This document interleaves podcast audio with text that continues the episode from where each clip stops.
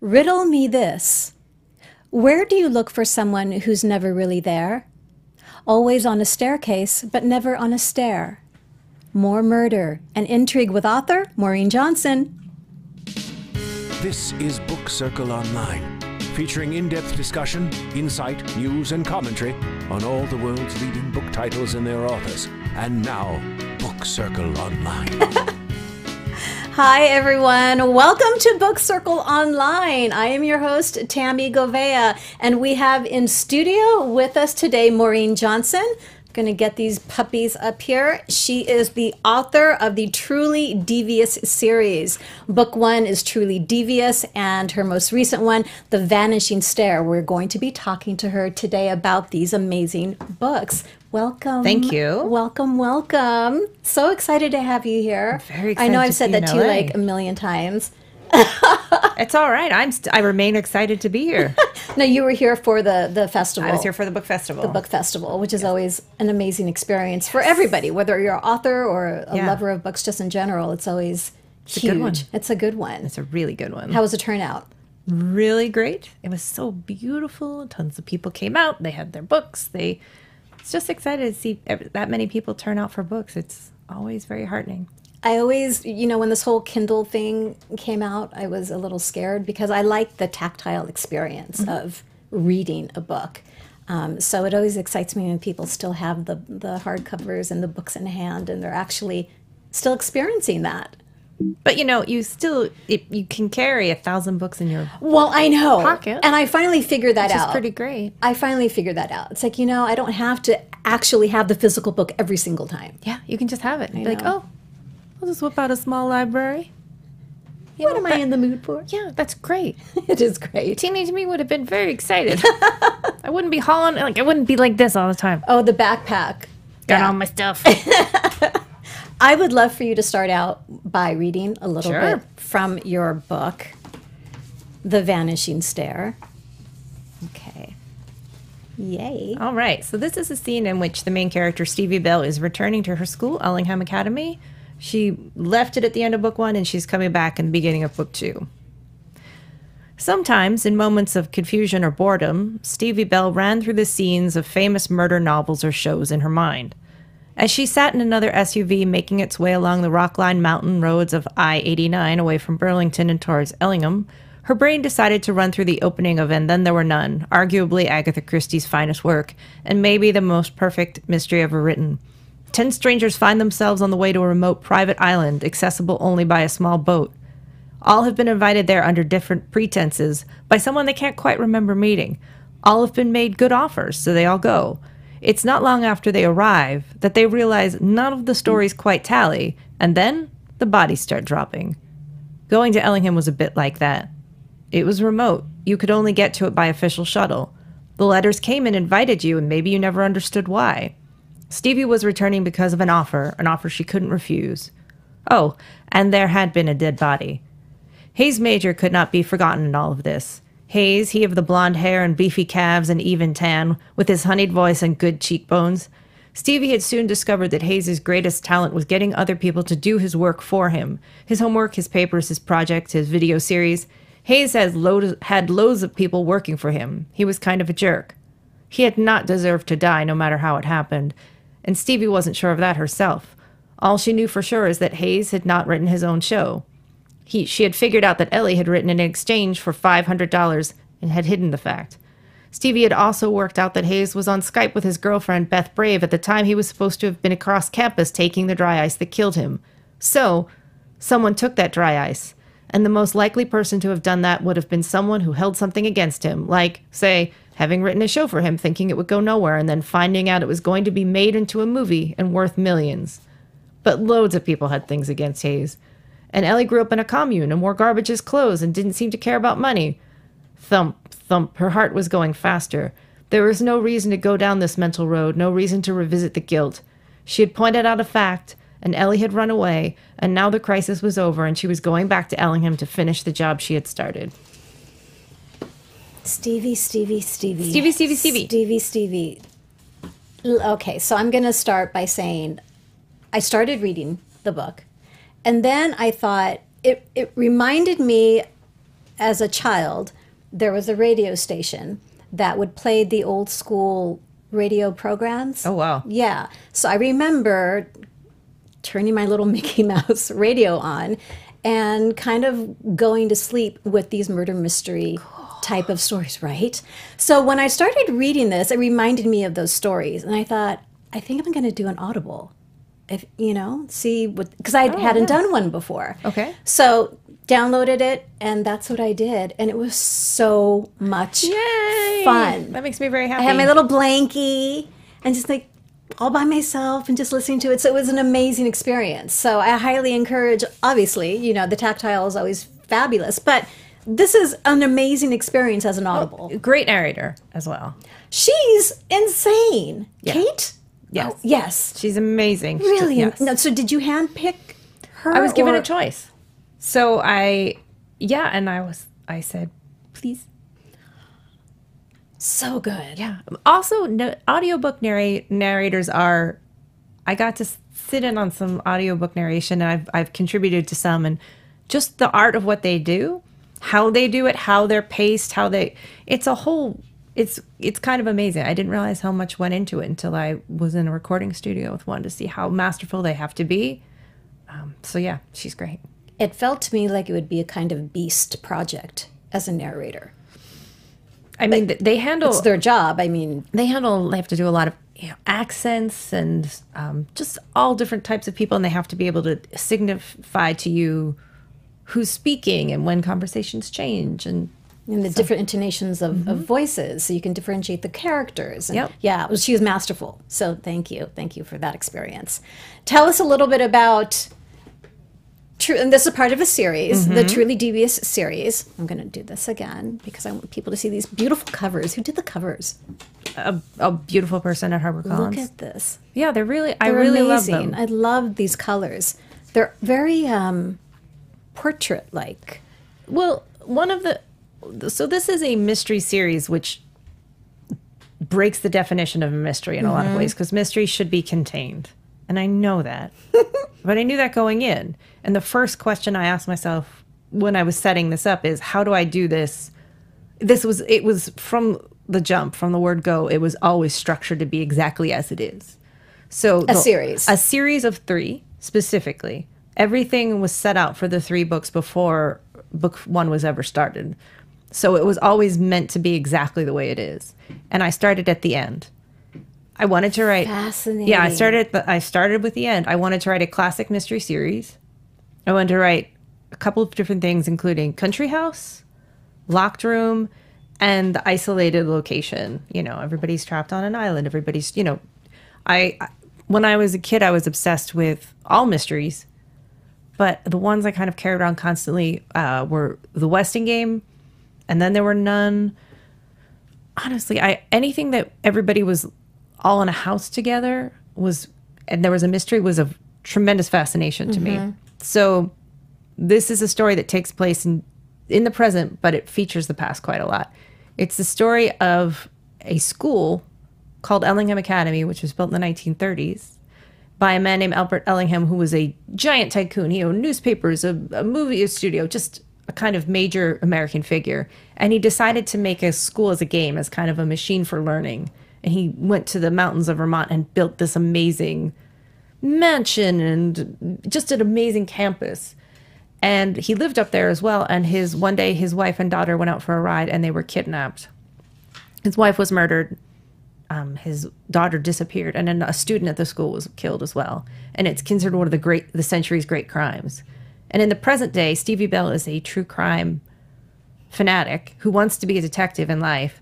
And she writes to Ellingham because Ellingham admits you if you have a thing, like you make art, you make machines, you make music. She said, "I want, I want to solve mysteries. That's my thing, and I want to solve the mystery that happened there." And they admit her and she tries to solve this case from the 1930s. But then in the present day, one of the students dies in an accident, and she believes it's murder, and that's sort of where the story kind of sets off. you started at the end. You said mm-hmm. when you were writing this Y- with this particular genre mm-hmm. i'm a huge columbo fan. I like it. So I love there's always a million clues and a million different directions that people are going mm-hmm. in. And you know a piece of hair is a, is a clue. A paper clip is a clue. The way the wind is blowing is a, is a clue how as an author do you navigate the story because like you said it it starts off it's based on a crime that happened in the 1930s mm-hmm. but everything's going on in modern day mm-hmm. that's a lot of stuff It's a lot of stuff. It's for sure is a lot of stuff. I I did that by starting and I always picture it whenever I talk about this book. I start doing this gesture because I did everything in the middle, all the tight little information. The the central event is a kind of little hurricane in the middle, uh, where the why, the how. I'm pointing like you can't see this, guys, but there's a little thing in my head that goes like this. so that's a reference point Yeah, for me, you? it's like the center is the the crime itself, and then there are concentric rings around. That that's where you drop the clues. That's where the stuff kind of blows out from. The paperclip, the the open window, the this, the that are all of these little traces around this event. And as you get further and further out, you only get little pieces of detritus, and then you pick them up and then you follow them in and in and in and in until you get to the center. That's how I mentally picture it. I don't know if that makes any sense to anyone else, but Makes sense. that's how Yeah. I that's how I do it. And because yeah, it, the center of the crime, this is the the clues are stuff that have sort of blown off, like there was a storm, and you're picking up little pieces to try to figure out what happened. I love the fact that Stevie's a, a true crime fanatic, Mm-hmm. and you know, in modern day today, that It's a good time for us. it's a great time Mm-hmm. for true crime. The podcasts are off the charts. Why do you, why do you think that is? because people have always been interested in it and um, for a lot of different reasons and we podcasts are i'm a podcast fanatic I, have, I have a real problem Should we have an intervention? probably. Okay. it's not I'll it's not a terrible idea because i always have you know i have a, a, a weekly roster like oh monday i get this and this tuesday i get this and this. But for example she references um, my favorite murder in here which is probably the biggest true crime podcast. And it's the way we get to talk about um, it's not that it's funny or it's cute. It's just that it's a terrible thing. We want to look at it and find and figure out why it's happening and figure out what how to feel about it and how, what to do about it and my favorite murder is comedy and they say all the time like people a lot of times don't understand how we could be a comedy podcast about murder and it's because not that we're laughing at it we want to we're process we've always been fascinated and we process it through humor And I love the community that's been built Mm. from it. yes Yes. GM. okay, but here's a, here's a funny thing. What's a funny so thing? So I I mean I I find it funny. I dedicated the book to the um the community of murderinos of that show, um, but I it was misspelled. Oh no. So Karen from My Favorite Murder was like, "Thanks so much." You misspelled murderino, and I was like, oh. I hate myself. Oh. She was really cool about it. She was like, "It's fine." Well, that's that's the comedy in it. I know it, Right? that it checks out. It fits. How did this story come to you? What was it, Jennifer? How did Stevie find you? Uh, really wanting to write a straight up classic mystery, and then I wanted it also to be a detective story, subset detective, and then I had to figure out how to make a detective who was sixteen, because that's kind of hard to do. You know, usually they're adults for a reason, because that's you usually have to be an adult to be a detective. That makes sense. So I had to I custom built everything around that premise. So I I constructed Ellingham sort of brick by brick. Literally. I mean, when I looked at the picture that is in the book of, of the campus and Mm-hmm. the buildings and the names and I built it all. Intensive. I asked for a map and they made me a map. It's really beautiful. It's gorgeous. yeah, it's really nice. I loved it. I felt very lucky. I was like, look at this beautiful piece of art. it's really gorgeous. Wouldn't you like to have it? Like, literally I have a copy of it. Yeah, it's really gorgeous. and frame it? Mm-hmm. I have one Of course you do. because it's lovely. I mean, you can't see it, but it's. I really- know. It's, for our podcast listeners, it's, it's it, just imagine something great. It looks like that. It's- like it's- it's yes. It looks like that. It's really beautiful. here, let me do this. I don't know. You won't be able to see it. You won't be able to see it. You'll It's not- never be able to It's see not going to translate. but Don't even try. Ellingham Academy. Where did that name come from? I'm just fascinated because everything is so specific. Mm-hmm. And, you know, there's no such thing as a writer. Every word counts, Mm-hmm. every word matters. So, Ellingham, It's a name I like from a character from a different show that I just I just really liked. And I was like, Okay. I'm just gonna I put little nods to things. There's nods to all kinds of things in here, and every once in a while people go, Is this a nod to this or that? And I'm like, Yep. So you pulled it from your toolbox. Yeah, I put I put I like put little Yeah, I put little I things down. I'm like, oh, I put you a little put a little something there. I like putting things in. I'm very fu- I'm very detail oriented and kind of futzy, and I to make some of the stuff in here, I had to work with. I know I'm lucky. I know a lot of engineers, and I was like, hey, engineers sit, and I know uh, submarine commander as well. So I sat down because I had decided Oh my gosh. Yeah. I can't see. I can't. I almost gave away what happens in book one, so I can't. But I needed. I needed uh, an expert in gases and enclosed spaces. yes. So I, I have, you know, I had them help me construct my space and the ventilation, and then I had to, you know, I spent a lot of time writing, making maps and things and drawings on pads. A lot of. And it translates because you can you can feel as a reader that that the claustrophobia when you talk about the the tight spaces and enclosed spaces, you can feel that. I do a lot of measurement. I'm like, how wide would it actually be? how how Yeah. big? I was like, oh, I, I, I'll fuss on those. I'll do those things forever. Ten foot by ten foot, eight foot by eight foot. Let's figure this out. What's the calculation? So I'm fascinated by the sophistication of the YA genre. I was, I think when um, Megan is actually the one who said, you know, you need to start reading some YA because here's the level of what's being written. And it's sophisticated, intelligent, and I don't. I don't know if there's a line between. There isn't a- really. there isn't. No, when, between. peop- when people ask what is the difference, I say mostly just who it's who it's marketed towards. And one bad thing is that it means that the people it's marketed towards are sometimes now being a little bit shut out, like teens shut out of teen literature. how so? They kind of getting things are getting marketed more towards adults, or you know, there's just different ways that they may be shut out of the discussion because it's gotten so big. So we have to make sure to be like, hey, these are really for you. How was the turnout at the festival? Great. Okay, It always good. is. I mean, it's Good. that's just an amazingly beautiful festival. And I don't know if you know this, but the weather here is kind of nice. That's It what I've heard. makes me Poor angry. Mm. people are snowed in in Chicago and they can't get back. and, yeah. No, no, you, uh, you, um, you. It's, it's irritating how nice it is here. Frankly, it can't be healthy to live this healthily. Going outside, breathing. I don't know. Yeah, it is highly annoying. That's what we've heard. It's not great. But I mean, I don't know. You just walk around and there's fruit on your trees. There was I'm staying at my friend's house and she's like, "Oh, you want a lemon? There's a box of lemons, free lemons outside." Some I'm like, "What is this we- weird garbage lemons?" then I got so excited, I took a lemon. I'm just carrying a lemon around because I can. I was like, "I got a lemon. I found a lemon." It smelled really great, I'm sure. it sure. smells great. Yes. I pulled an orange off a tree. I'd never done that before. I was like, "Look, an orange." She's like, "Uh huh." Like, "No. Do you see the orange?" I picked it. Yeah. we're so sad where we're from. I'm from New York. It's we're very, you know, here it's very. That's the difference. Yeah, you can't see it on podcast. One is scrunched, and one is expensive. There you go. Thank you for referencing that. One is expensive. I want to talk about your background a little bit. Okay. Did you always start off as wanting to be a writer? Yes, Okay. I have no other skills. I'm not good at other stuff. They don't let people like me like direct air traffic or anything like that. It's just not a thing. what did you write when you were little? I remember writing. Well, you try to write books when you're little, and you don't know what you know. I think they were about cookies, you know, dogs, cookies, roller skating. I tried to write mysteries, but I didn't know what to do. So I was like, I'm five. I don't know. Did you have a diary? Not really. No. No, I wasn't a diary person. Okay. I was more. I would just write endless descriptions of things. I was big, like just sitting in class, just writing ju- 15 page descriptions of rainstorms.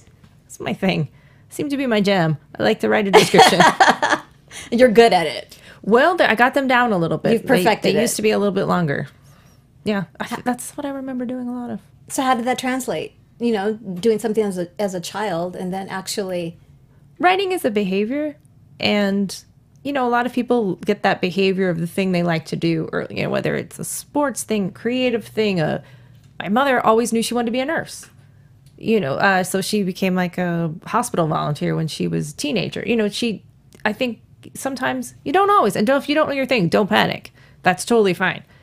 Um, but I went to school for writing as an undergrad. I went to school for writing as a graduate. Um, just wrote all the time. Had some jobs, didn't do anything but write. I was a terrible employee. they knew it. They seemed to tolerate me. They seemed to be like, we she doesn't do anything, but she's very interesting. We might as well keep her around like a weird office pet. We know she's writing. And it worked. yeah. Yeah, yeah, yeah.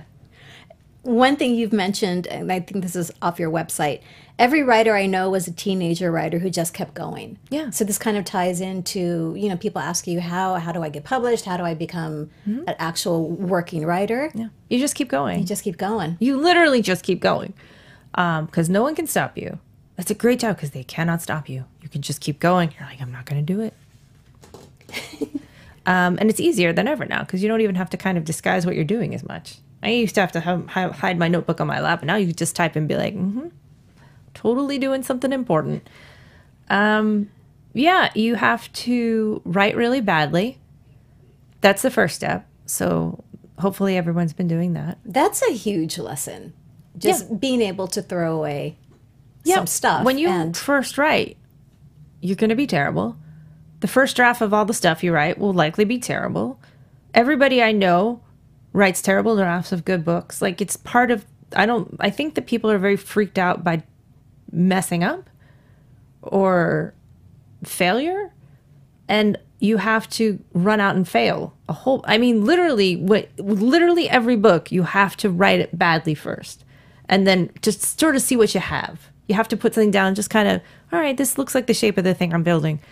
And you have to be completely unafraid of writing badly because you're going to go back and you're going to do it a whole bunch of times. And then people will read your stuff and some people will say no.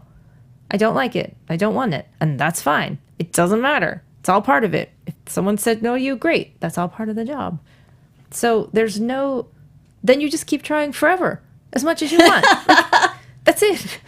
It's really very simple. And um if it's it's all about being comfortable with hearing no or getting it wrong does that being comf- comfortable with that is that something that comes with time or like that discipline of actually writing every day and that discipline of letting those no's and rejections just slide off your back uh, is that something that comes with time Yeah, I think so. I mean, I did a lot of. I think I always had the knowledge that all writing for many, many years would be practice.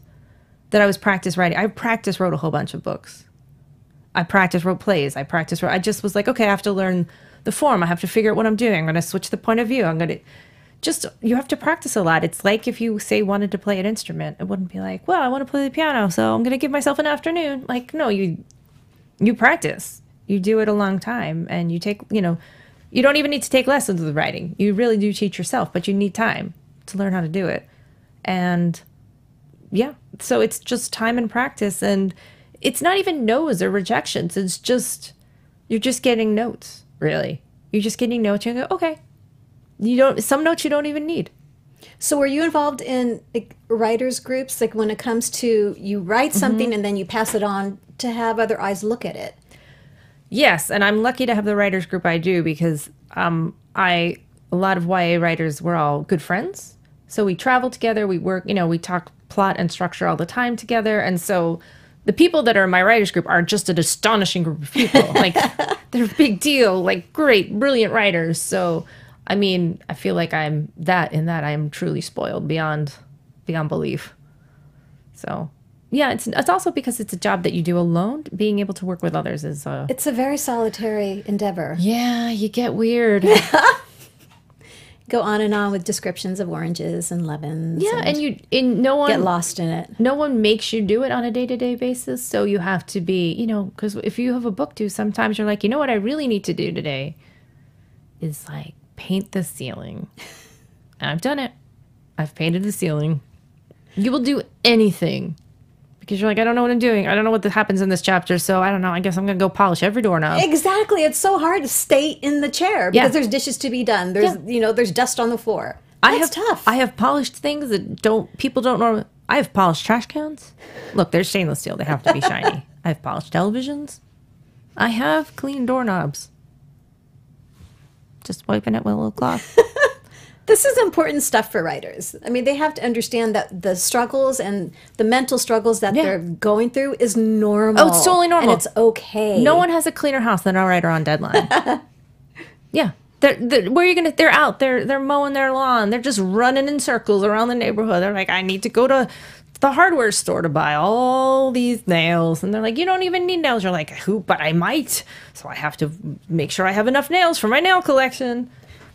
I get it. Now I have to go back out and get a hammer because I got all these nails. Home Depot, here I come. yeah, you do dumb, unnecessary stuff. The w- craziest thing I ever did was was 2 a.m.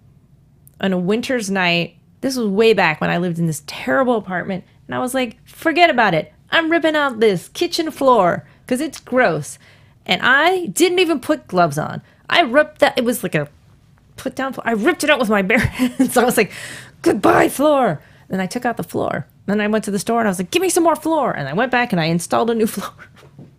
I was like, I will do anything. I will do anything to write this book." That's avoidance, I right? put on a, I put it on the floor. When, whenever people are like, "Yeah, I was futzing in my chair," I'm like, "Have you ever ripped up a floor with your bare hands?" Talk to me then. exactly. Oh, we all do it. Everybody knows it.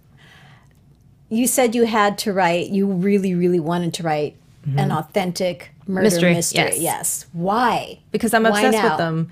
And all my life, that's the main thing I read as a child. And I think it was the number one, it's the thing I, it's closest to my heart. It's the genre I understand the most. It's just, it's so deep in me that I think I thought I c- wasn't allowed to do it, if that makes any sense. Hmm. The thing that you're closest to, you're like, that's, that's not for me. That just happens. Other people do that and I read them. I don't. And then I was said, well, what, what if you did? What if you did? What if? And so I did. That was another point when I was scribbling down murder mysteries and writing them Mm-hmm. and how to navigate the maze of this type of story. The amount of what ifs blew my mind. Mm-hmm. A lot of what, what ifing. Just Stevie's journey. There are so many what ifs. It was just mind boggling. Yeah, a lot of lot of tales that you can go down, and that's what's fun is that you're when you create a mystery. Say you're building, it's like you're building a giant city or like a maze, and there's lots of route through, and you know that the route, which way the route goes, and you go down. But you're you're letting people know, like, oh, you could turn down there, you could turn down there. You're building little areas that you know that are blinds. That's fun. I'd be like, yeah, you can go down there if you want, but I know it's not the right way. So it's fun. It's like building an escape room for someone's mind. That's it. It's That's fun. exactly it's it. really fun. I never thought about that. Mm-hmm. That's brilliant. It's great. I It's so love fun. that. They're puzzles. Mystery books are puzzles. I mean, that when I was when I was doing this, I decided to treat myself by rewriting. Re, I'm sorry, rereading piles and piles of classic The mysteries. classic stuff. Like, Well, also a lot of stuff is being re-released by the British Library because there was this giant period in the 30s and 40s where there were hundreds, thousands of mystery novels that kind of went and then went out of print, and they're bringing them back, hundreds of them. So you can read hundreds of these books that were published in the 30s that were all kinds of, you know, just your classic straight up mystery straight up mystery novels. The train the cottage the the vicar the you name it.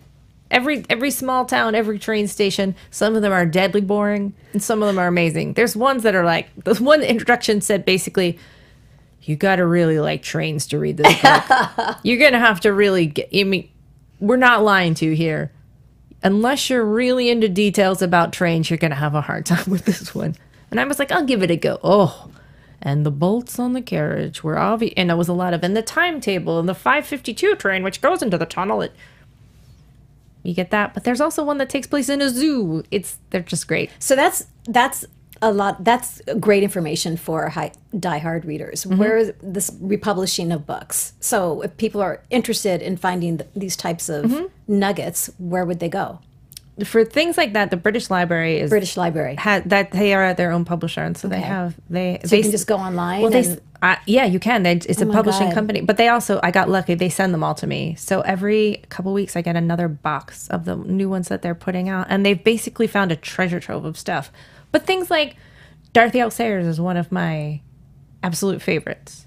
Um, yeah, I went back and I read read some of my Agatha- Agatha Christie's, and I read reread all my Sherlock. I was a Sherlock Holmes obsessive, but I also read a bunch of theory on that was written at the time on crime fiction, and a lot of it asked the question of why is this such? Why is this so pleasurable? We're talking about murders. We're talking about kind of terrible things, and why have we created this thing that's like so adorable and delightful that there is entire genre called cozy mysteries, which are always like adorable coffee-based mysteries where there's a recipe in the end and there's you know it's or murder at the at the garden center or you know it, they're literally called cozy mysteries if you've never seen the cozy uh, go into your local independent bookstore and say show me your cozy mystery section and they will take you I'm writing this down as you're saying it. to the most adorable section of books you've ever seen.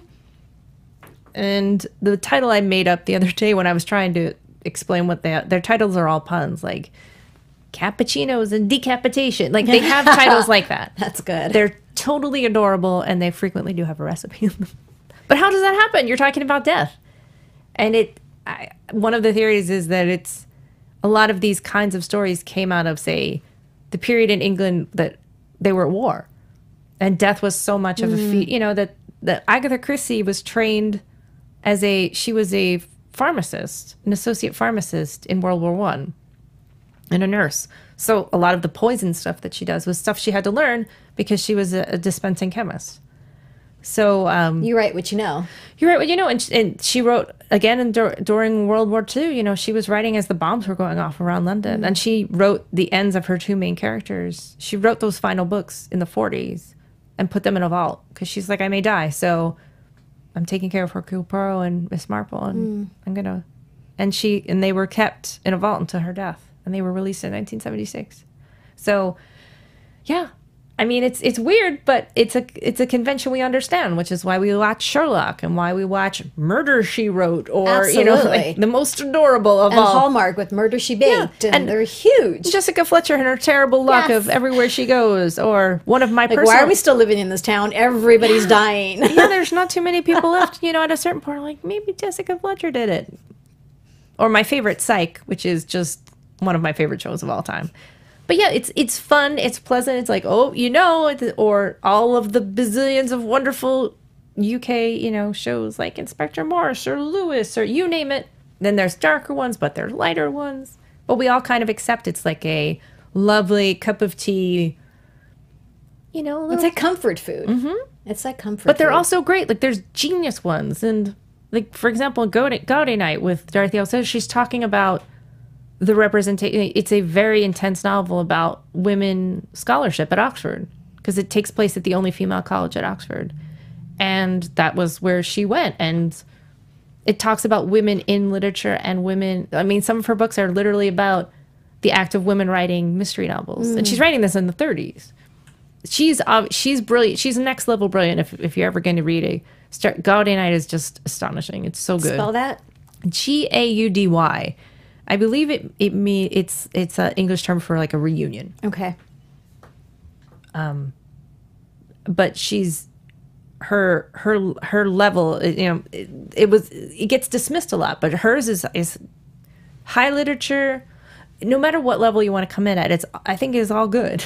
Absolutely. So What challenges you at this point as a writer? everything finishing Finishing? so that never gets old. no, all of my books have been finished in a teeth grinding frenzy. Um, I write a lot.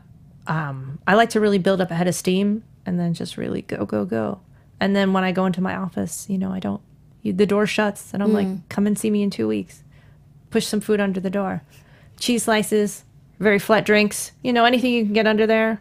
Just spill some water under there. I'll lap it up on the side. What was challenging about the Truly Devious series? doing the books in thirds, figuring out. So the I also figured out from the get go how to what to reveal in each book. So I knew you would get this in this book, this in the second book, and this in the third book.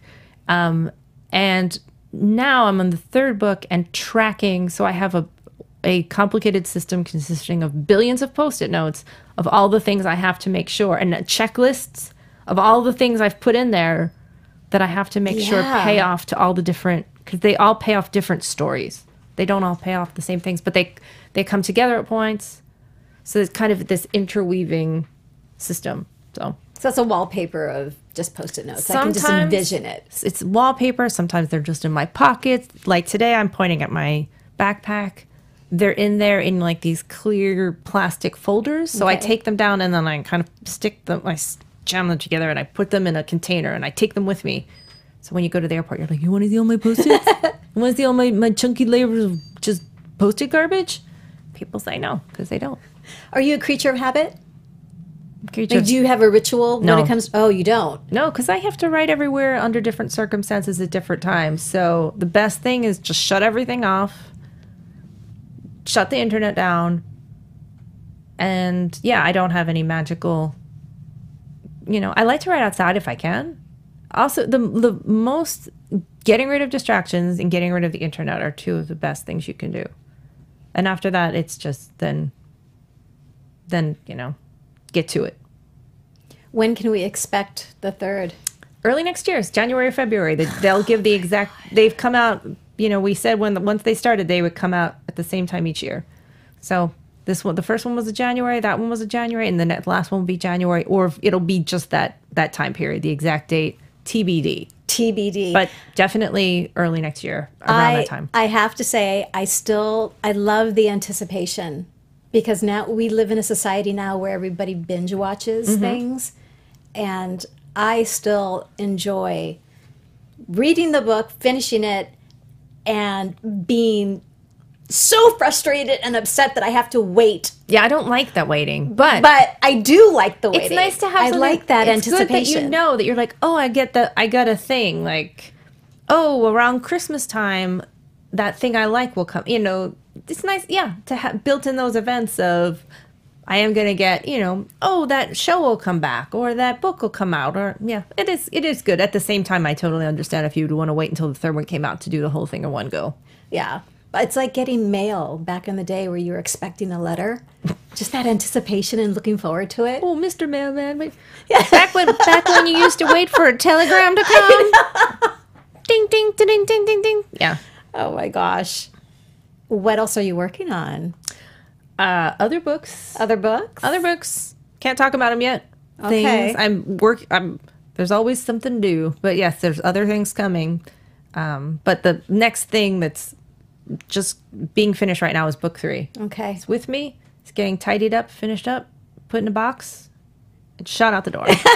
One thing too I wanted to say uh, about Ellingham and just when you were describing it, um, it, it had a sense of that gothic.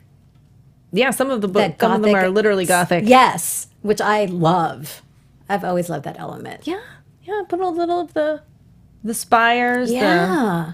There should be a good The spire. house, you know, the house always plays such a huge role in these books. The house, and I looked a lot at building styles, and I modeled it after everything from, say, the Winchester Mystery House, which is a strange California Very strange. that has oh my gosh that was built continuously for twenty some odd years. Mm-hmm. The whole idea of the house is that it would always be under construction, and so it was a doors weird, that lead to nowhere. Doors that lead to nowhere. Stairs that lead to nowhere. It was a thing where a woman thought she had a the the belief that if her house stopped being built, she would die. Yes, she truly believed as long as she kept building, That she would, yeah, there was some kind of immortality attached to, to the house. Yes. So she just hired people to constantly build her house, and and just make it. It makes no sense.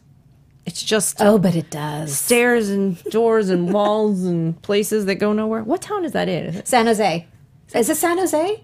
I think it's Northern California. Oh, okay, very It far northern. from here. Mm. Yeah, very far. I went to show these books one more time. We have Truly Devious, which is the first in That's the the series, and then The Vanishing Stair, which is the second in the series.